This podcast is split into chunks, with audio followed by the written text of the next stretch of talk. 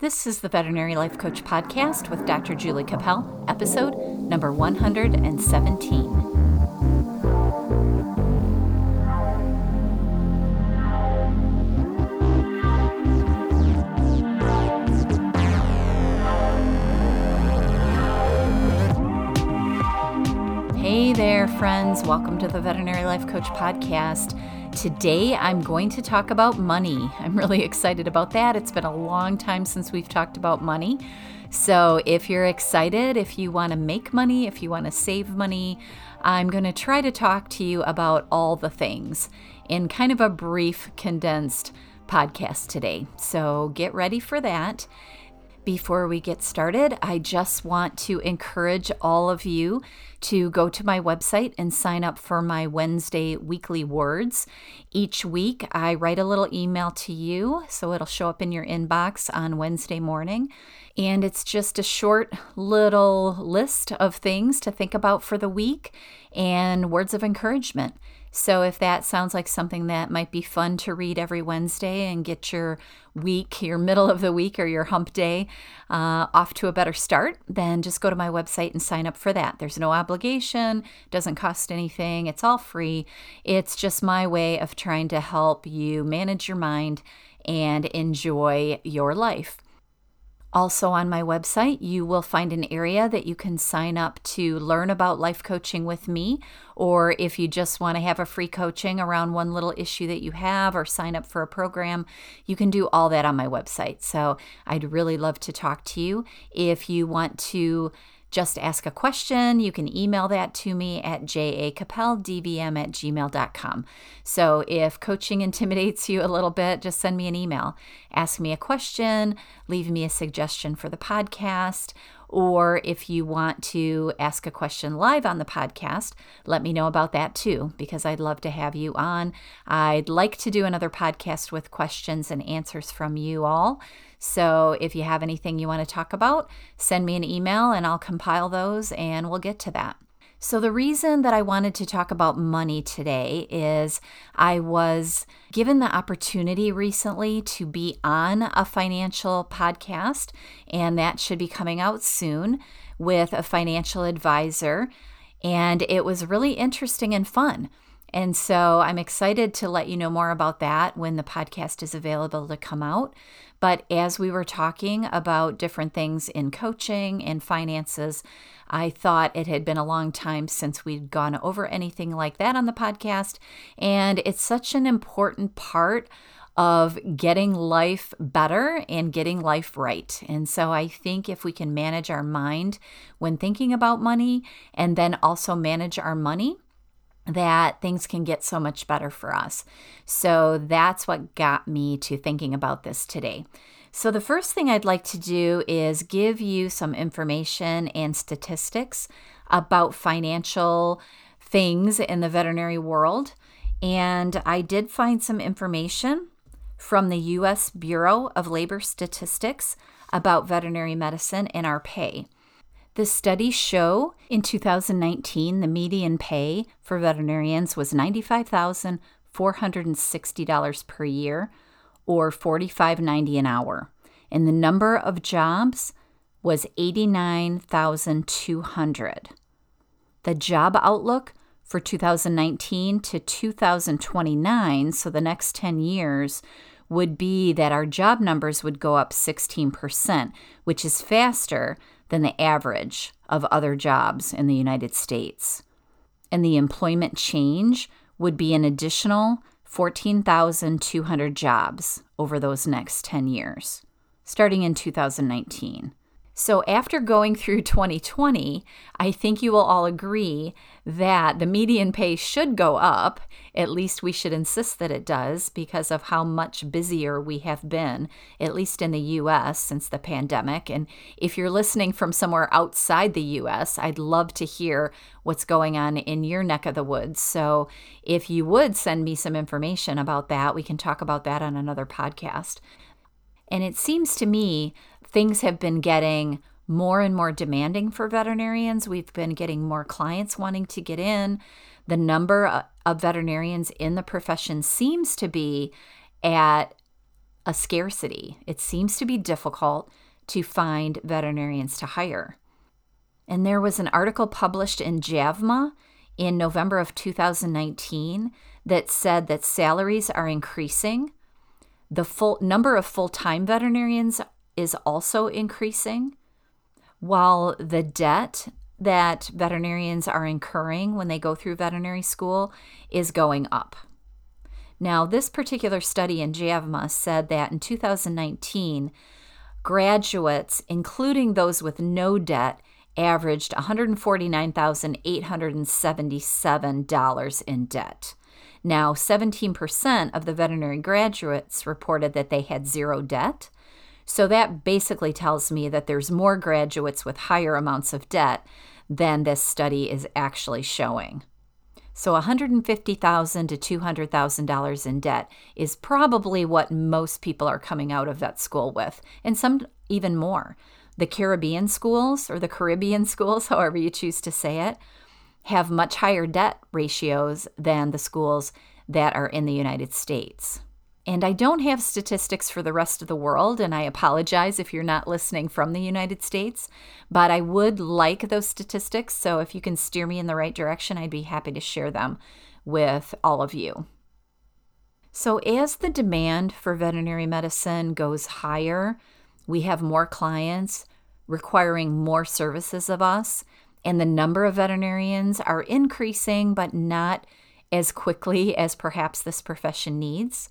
We're going to feel more stress and demand from the clients, and the number of hours that the employers are going to want us to put in is going to go higher. So it's it will be to our advantage to get some control of this and possibly try to increase the salaries even more to make up for this gap in demand versus supply, right? It makes sense. It's kind of basic economics.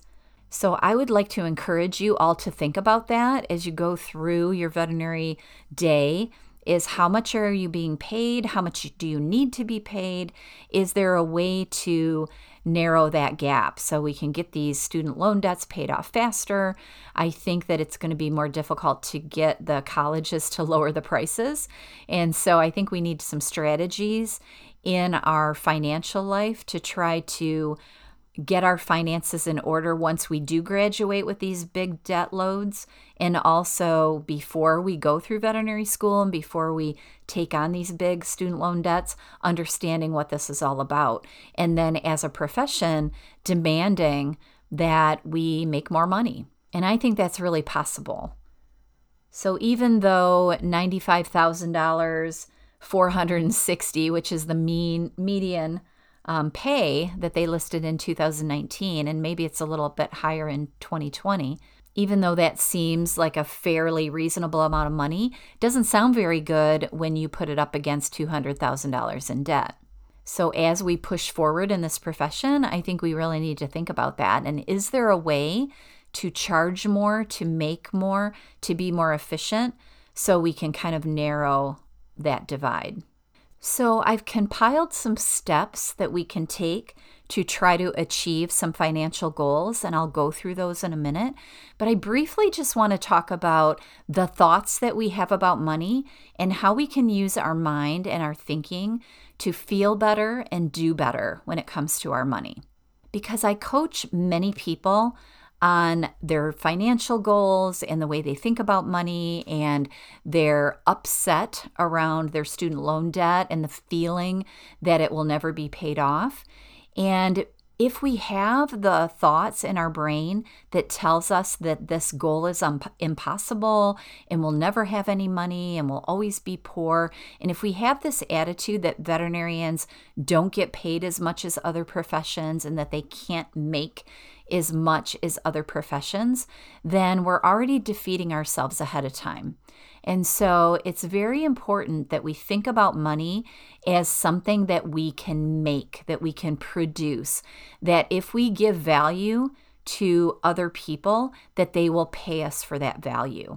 And it's really difficult for us because our profession is so empathetic and we feel like we have to do things for people just because we love animals and just because, you know, we, we took on this profession because we want to have empathy.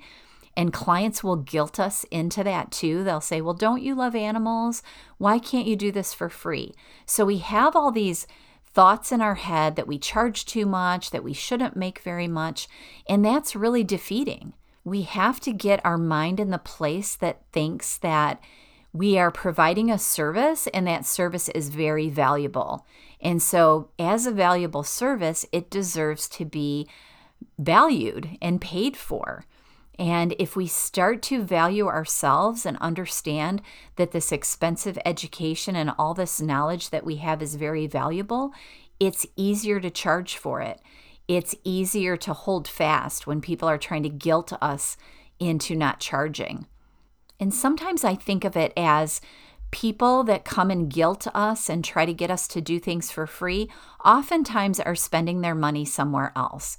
It's the priorities that they have in their life that might not value the veterinary services, but they might go out to dinner right after they try to guilt us into doing an x ray for free. They'll go and spend the same amount of money on something that they're purchasing or some sort of entertainment. And so we have to get to the point where we find enough value in ourselves and enough pride in our profession to charge what we're worth. Because if we're offering our services for less than they're worth, then we're degrading our self worth. And in order to make the kind of money that we want to make and pay our bills and pay off our debt, we have to have a really strong attitude about money. So, the next time you want to discount something for a client because you're feeling guilty or you're feeling like maybe it wasn't that difficult, like, oh, that was so easy, I'm going to give it to the client, think about your finances, think about your student loan debt, and think about the training that it took to allow you to do this service so easily. And when you think about it that way, you will be more likely to charge for it. Charge full price. Be confident in your charging because that's really the first step in getting paid what you're worth. For you, for the technicians that work for you, and for the rest of the staff that works for you cost a lot of money and very high overhead to run a veterinary hospital. And that's something that we really have to remember strongly. Okay, I'm off my soapbox about that because I really do feel strongly about that. I still have to coach myself to this date. Charge for what you do, it's so important. Okay, so now I'm going to go through some steps that will help you work towards your financial goals because sometimes that feels overwhelming. So, the first thing that I would suggest is to make a plan. It's much easier to achieve a goal if you have a plan to achieve that goal. It needs to be in writing and it needs to include some very important things. You should have a plan for retirement.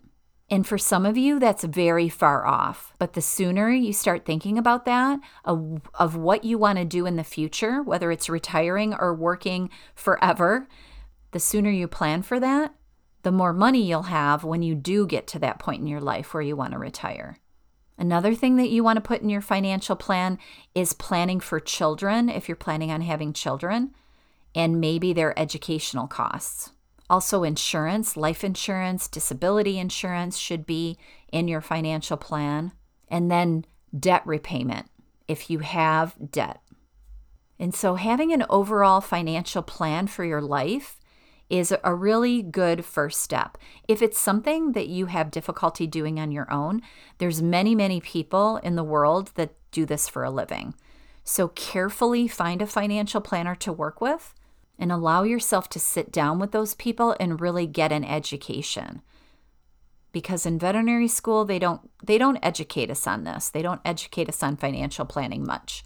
And so it's something that we have to learn on our own.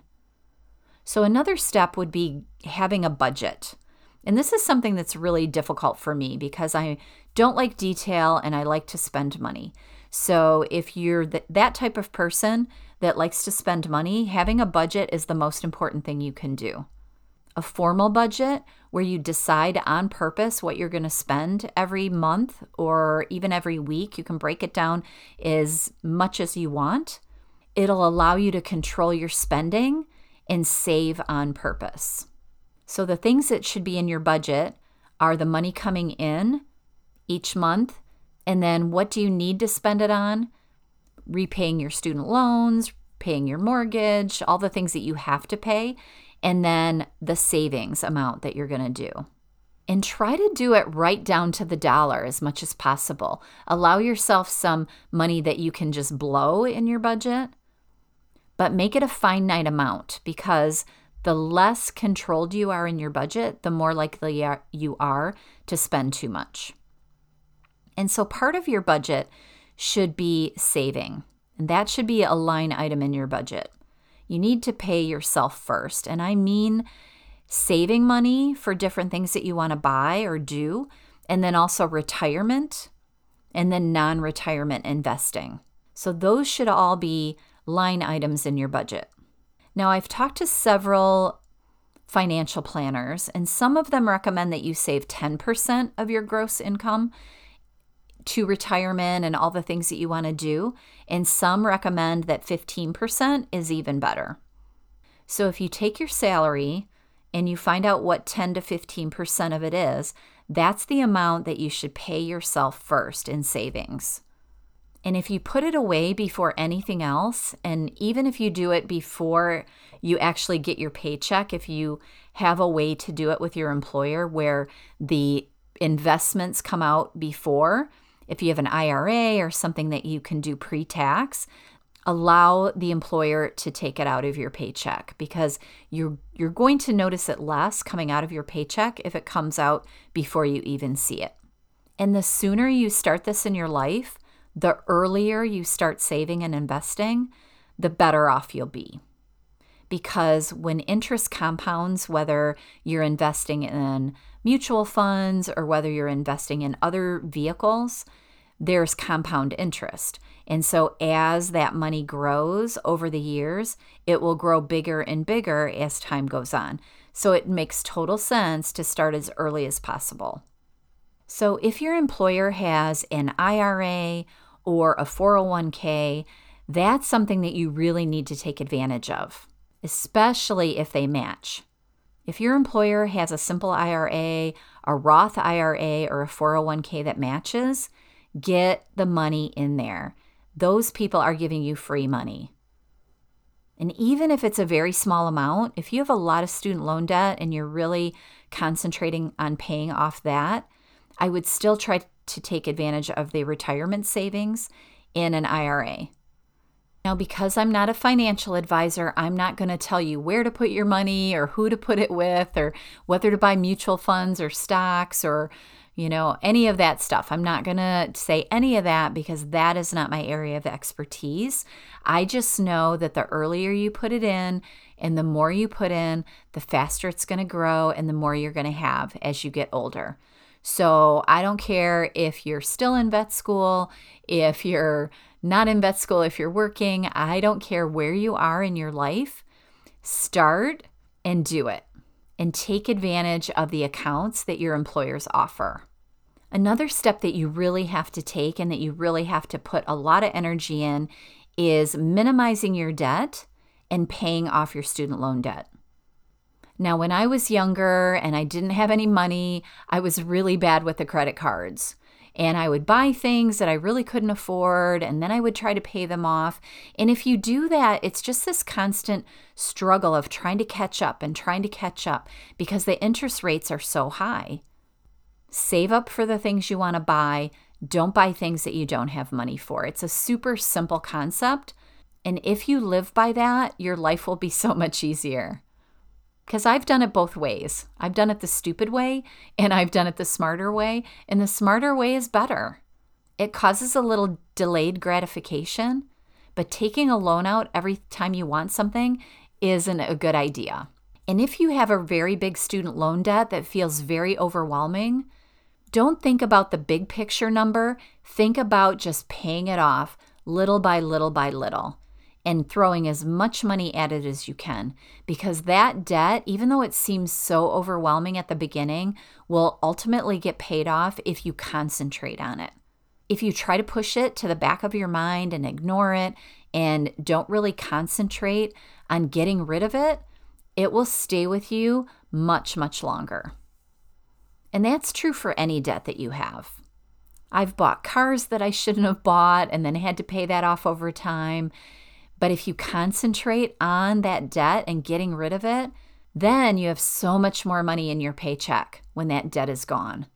So try to be okay with driving an older car. Try to be okay with not having the most beautiful shoes or clothes or the best things in your home. Try to be okay with living a little bit lower lifestyle until you get the debt off your plate.